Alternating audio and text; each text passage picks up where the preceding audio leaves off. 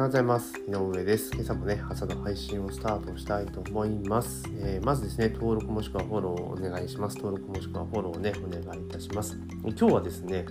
えー、まあ連休の中間の日というところなんですけれども、まあ最も副業人材、大手企業で募集広がる専門知識を低コストで調達という記事があってね、まあ、副業を促すためというところと、まあ、あと副業が OK という流れの中で、大手企業がですね、あの副業枠みたいなので、まあ、人を集めると。で、副業として働いて人材を求めますと、大手企業で人材を募る動きが広がっている。自社にはない知識や経験を生かしてもらえが狙いもらう狙いだ。えー、この中で、えー、在宅勤務が進み、応募しやすい状況も生まれている。一方で長時間労働をどうするかの課題も多いというところで、まあ、なんかヤフーとかね、あとライオンとかユニリーバとかダイハツとかね、結構大手有名どころの企業が、まあ、どんどんどんどんまあ、副業の人材という形で募集をしているというところなんですね。で、ヤフーに至ってはニュースにもなってましたけれども、まあ、しちがつから募集を始めて、まあ、ひゃくじゅうにんの枠に対してよんせんにんが殺到というところで、まあ、内容としてはネットワークサービスを企画する戦略アドバイザーなどが、えー、仕事の内容、まあ、戦略アドバイザーだから外から見たりとか、自分が持っている知識を持ってこうだっていうお話をするだけなんですかね。で、えー、出社せずに原則オンラインなどで会議に参加すると、月ごじかんほどの勤務で月給はごまんえんほどを想定というところですね。で、社外の発社内社外の発想を組み合わせれば新しいものが生まれるというところですよね。で、ライオンもごにん程度の枠にせんよんじゅうだい中にせんろっぴゃくよんじゅうきゅうにんの応募があったというところですね。すごいですね。えー、なるほどというところで、まあ、結構その副業人材というか、要は、えー、社内でずっとでいろんな会議をしていると、えー、どちらかというとね、えー、ずっとその 社, 社内の歴史とか、えー、部下と上司の関係とかね、そういうのがあるから、まあ、ある程度発想は固定がされてくるのは事実だと思うんですよね。そこの部分を、まあ、外部から、えー、招聘招聘してというか、えー、そういう人材をね募集して、えー、それでその人たちをまあ会議に入れていくというところが狙いなのかなというところで、まああれですよね。通常今までだったら、えー、コンサルとかがねやってた業務をあの自社で内製化に近い形でやっていこうという多分狙いですよね。うん、だってね、コストコストで低コストで調達、専門知識を低コストで調達っていうところなんで、まあこれどうだろうっていうところですね。あのもちろん悪い仕組みではないと思うんですけれども、要は Yahoo の件で言ったら、要は月いちじかんいちまんえんですよね。まあ破格だと思いますけれども、ただ、えー、自社にない知識を、まあ いちまんえんで、時間いちまんえんでゲットするぞっていうところでいくと、果たして、その会社が求めてる、企業側が求めてる人材来るのかなっていうのは正直、ちょっとハテナマークがつくかなっていうところがあるんですよね。なんでかっていうと、その例えば戦略アドバイザーとか、まあ、ヤフーのケースでいうと、そういった仕事っていうのはあの普段やってる人ってほぼいないじゃないですか。コンサル系の仕事やってる人っていないっすよね。っていう人がなんとなく自分ちょっとウェブに詳しいからとか、まあ、そういった要因で多分応募してる人が多いからこそよんせんにんとかだと思うんですけれども、ただいかんせんそのなんだろう、会社側が求めてる人、えー、人材像であれば別にこういうの応募しなくても多分もうすでにご飯食べてるじゃんっていう気はちょっとしたりはするんですよね。だから、まあ、そういう人たちって別にこういうのを応募しなくても、まあ、オーダー、ニーズがあったりとか、オーダーしたりとか、まあ、自分で、あの、仕事先を見つけてきてやっているってことの方が多分大きいと思うんですよ。で、そうすることによって何が違うかっていうと、多分時給いちまんえんとかって絶対ないんですよね。もっと高単価になるわけですよ。だから利率はいいわけですよね。だから自分の仕事を今ね、勤めている業務にプラスアルファするのに、時給いちまんえんはちょっとね、その超過勤務扱いじゃないですか。それ考えたら、決して高いものではないかなという気はちょっとしていますよね。うん、で、しかも、まあ、にさんかげつですよね。にさんかげつ契約ですから、あの多分バッサバッサ切られる人は切られるんだろうなっていうところは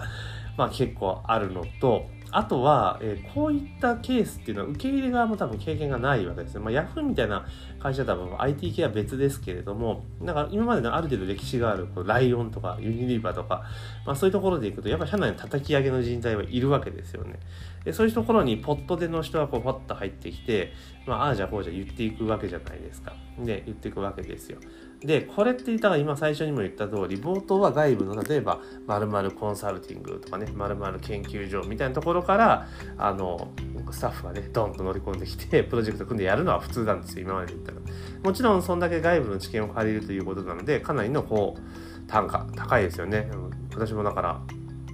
何千万って理に書いたことあるし、何千万っていう請求書を処理したことはあります、その昔ね、ありますけれども、まあ、そういうのが普通だったわけですよ。だからそれが、まあ、そういうのもだから社員側からすれば、受け入れ側の社員側からすれば、あ、そういうプロフェッショナルだからというところだから、まあまあ、ああまあそうしょうがないよねって話になるんだけれども、このあのどちらかというとその副業のこの戦略アドバイザーみたいなヤフーのね提案してるパターンでいくと、ほぼなんか自分たちと同じ立場みたいな感じになるわけじゃないですか。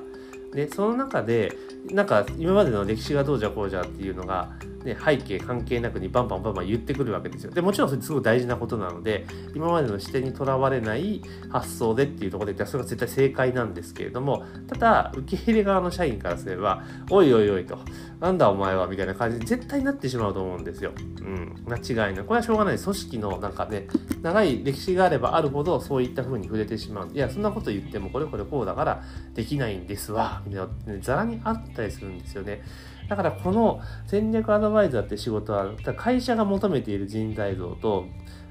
あと現場のイメージというのは多分すごい乖離があるので、これ相当ケアしないと多分これでエントリーした人って多分大変だと思うんですよね。うん。結構ね、まあどう、うまくいくのかどうなのかっていうところはあると思うんですよ。で、結局はすごく思うのが、副業をするわけですよね。会社の業務とは別に副業をするっていうことを考えたときに、まあ、それをあえて、まあこれ多分雇用契約ではないにしても、あえて会社にその雇われる形なんですよ。これにさんかげつ契約ですから、雇われるっていうのどうなんだろうなっていうのは正直思うんですよ。可能性が全然大きくならないですよね。もちろんこの Yahoo のこういうね、にさんかげつの有期契約の外部戦略アドバイザーみたいな、ね、キャリアを積んでいって、まあ、どんどん自分自身のスキルアップをしていく人も多いと思うんですけれども、でも必ずしもそうじゃないケースも多分出てくるというところですよね。うん、だからそんなことを考えると、結構これって両者あんましメリットなくねっていうところもあるのと、あとは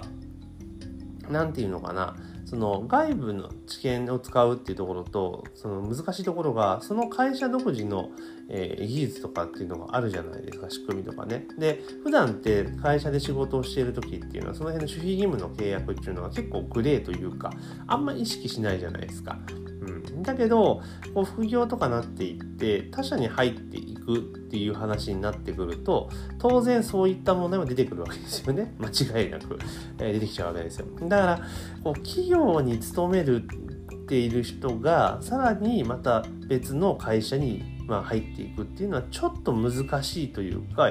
まあいろいろちょっとね整備しなければいけない問題っていうのはあるんじゃないかなと個人的には思います。だからむしろ、えー、そういったところに行くのではなくて、あもちろんねそのがあの大手企業に入って、その大手企業のそのビジネスのスキームとかノウハウを学ぶっていう意味では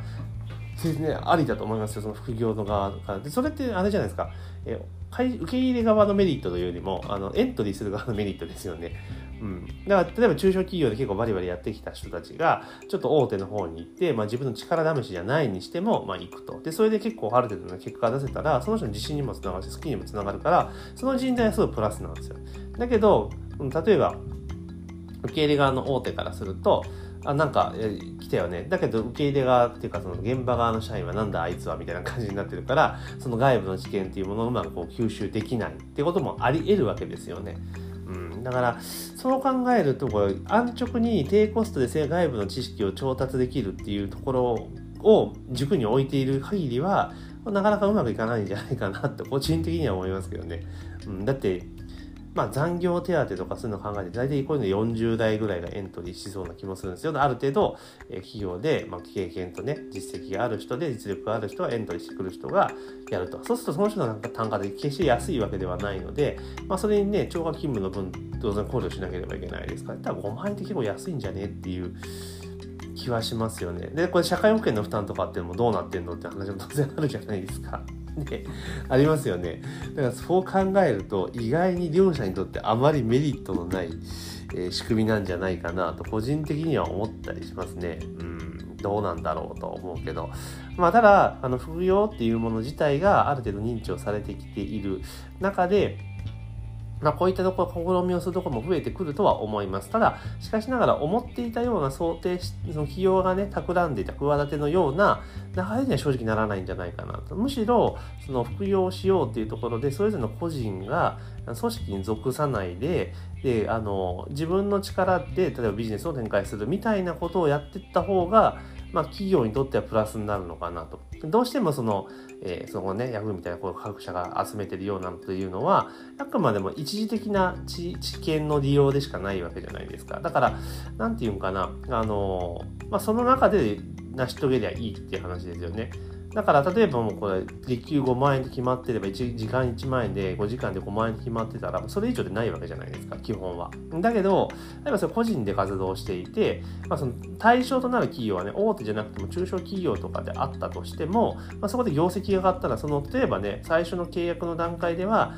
まあえーね、時給が半分のごせんえんかもしれないじゃないですか。でもそこでドカンと売り上げが上がれば多分その分返ってきたりするわけですよね。で結局そうやってそのどっかに属して結局どっかに属して仕事するってことは責任の一部をあの分業分担するわけじゃないですか。だからもうフリーで活躍すると責任で全部自分で負わなければいけないし、リスクも大きいからえすごく一生懸命やるわけですよね。でそうすると当然スキルは絶対上がるんですよ。それどっかに勤めてグループでやるよりもそれでフリーで活躍して活動してた方がリスクも多いし、自分一人で全部頑張りやらなきゃいけないから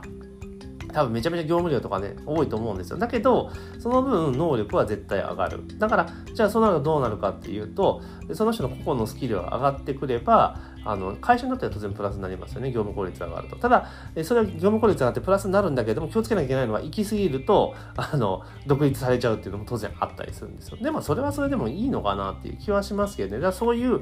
社員の後ろ姿を見ていってあのあ俺も頑張ろうと思ってやっていくっていう風土が出来上がれば、逆に言うと企業ってどんどんどんどん若い人が残るようになるじゃないですか。うん、会社まあね、そこまあある人事の仕組みで今日やないとあの吐きだめみたくなっちゃうリスクはあるんですけれども、でもまあそういった方向にもねかな進むと思うんですよ。だから若い子が頑張っていって副業で実績積んでいってね、キャリアを積んでいって上がっていったら社内で当然位が上がっていくとかね、そういうのでもだから修正していくとかってあれば結構面白いことになるんじゃないかなと思います。だからむしろ企業側っていうのはどちらかというと積極的に外に出していくという方を支援した方がいいんじゃないかなという気はするんですよね。だから逆にそのなんだろうえ要は副業を奨励していって自分たちは受け入れるよりもむしろどんどん出していくと。でその中で例えば、えー、なんか必要なツールとかっていうところを、まあ、その人のスキルをアップするための投資としてえー、指導すると、専用のなんかね、あのシェアオフィスとかをね、安く使えるなんかチケットとか会社が用意して、あの自分のその社外での活動をする時間帯っていうのをしっかりやっていくというのをやったりとかした方がいいんじゃねえかなと個人的には思いますけどね。うん。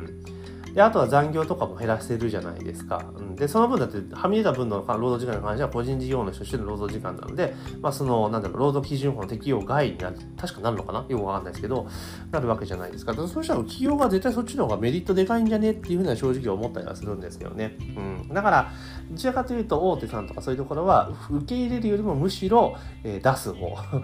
うん、どんどん副業しなさいっていうふうにやった方が結果としてその社員のスキルも上がるし、えー、残業代も減らすができるってことを考えればメリットだらけかなっていう気はしますけどね。まあ、ただ一方で、えー、そんな自分副業とかもいいしみたいな感じでのまあなんていうかな、今はやってることをやるというところとか、あと残業代が生活費になってるような人たちをどうするかっていうのはまた別で、えー、対応しなければいけない課題なのかなっていうところがあります。まあでもこれってテレワークとかが進んできたらあのいや、いや、仕事がなんか見える化できるじゃないですか。極端な話。見える化されちゃうんですよ。だからそうなってくると、そういうところも自然に淘汰されるのかなっていう気もするので、まあ、あの、従来型のなんていうのかな、あの、日本型の経営ってね、まあ、いなんか昭和末期ぐらいにどんどん消滅してったと言いながらも、やっぱりそういうの残ってるところもあるので、まあ、そういうところは今後変わってくるのかなと。うん、だから多分今後伸びる企業っていうのは、副業人材を受け入れるじゃなくて、副業を推奨する企業の方が、私は伸びる気がしますね、確実に。うんだから当然そういう優秀な人材が出ていくっていうリスクがあるんだったら企業側は努力すべきだし、まあ、その人に確固たるポストを与えれば、あの、全然いいわけですよね。うん、だから結局なんか、その、なんつうかそう 自, 己自己重要感を満たされるってことが満たされれば別にその副業で収入が増えたとしてもそっちを一本化しようなんて多分思わないので、まだ企業としてはそっちの方がねいいんじゃないかなと私は思いますけどね。うん、だからどんどんどん副業しなさいというところで、ただしまあ条件としてはその会社の情報とかそういうところだけしっかり守りなさいと、出しちゃダメですよ、だそれ以外だったらいいですよみたいな感じにすれば結構ね面白いことになるんじゃないかなというふうに、まあ、自分の経験から踏まえてですねお話をさせていただきました。というところでですね、え今日はえ大手企業がね、えー、外部の、えー、専門知識を、ね、低コストで調達というね、えー、ちょっとね、いやらしい目的のために不要人材をね、集めているという記事がありましたので、まあ、それについてですね、ちょっと思ったことをお話をさせていただきました。えー、ぜひね、番組登録もしくはフォローね、お願いいたしますね。登録とかね、フォローってボタンがあると思いますので、まあ、そちらの方を押していただければと。で、質問等々ありましたらね、えー、ライン とか、えー、Twitter の方からいただけたらというふうに思っております。というわけで、本日の朝の配信は以上とさせていただきます。今日も一日頑張っていきましょう。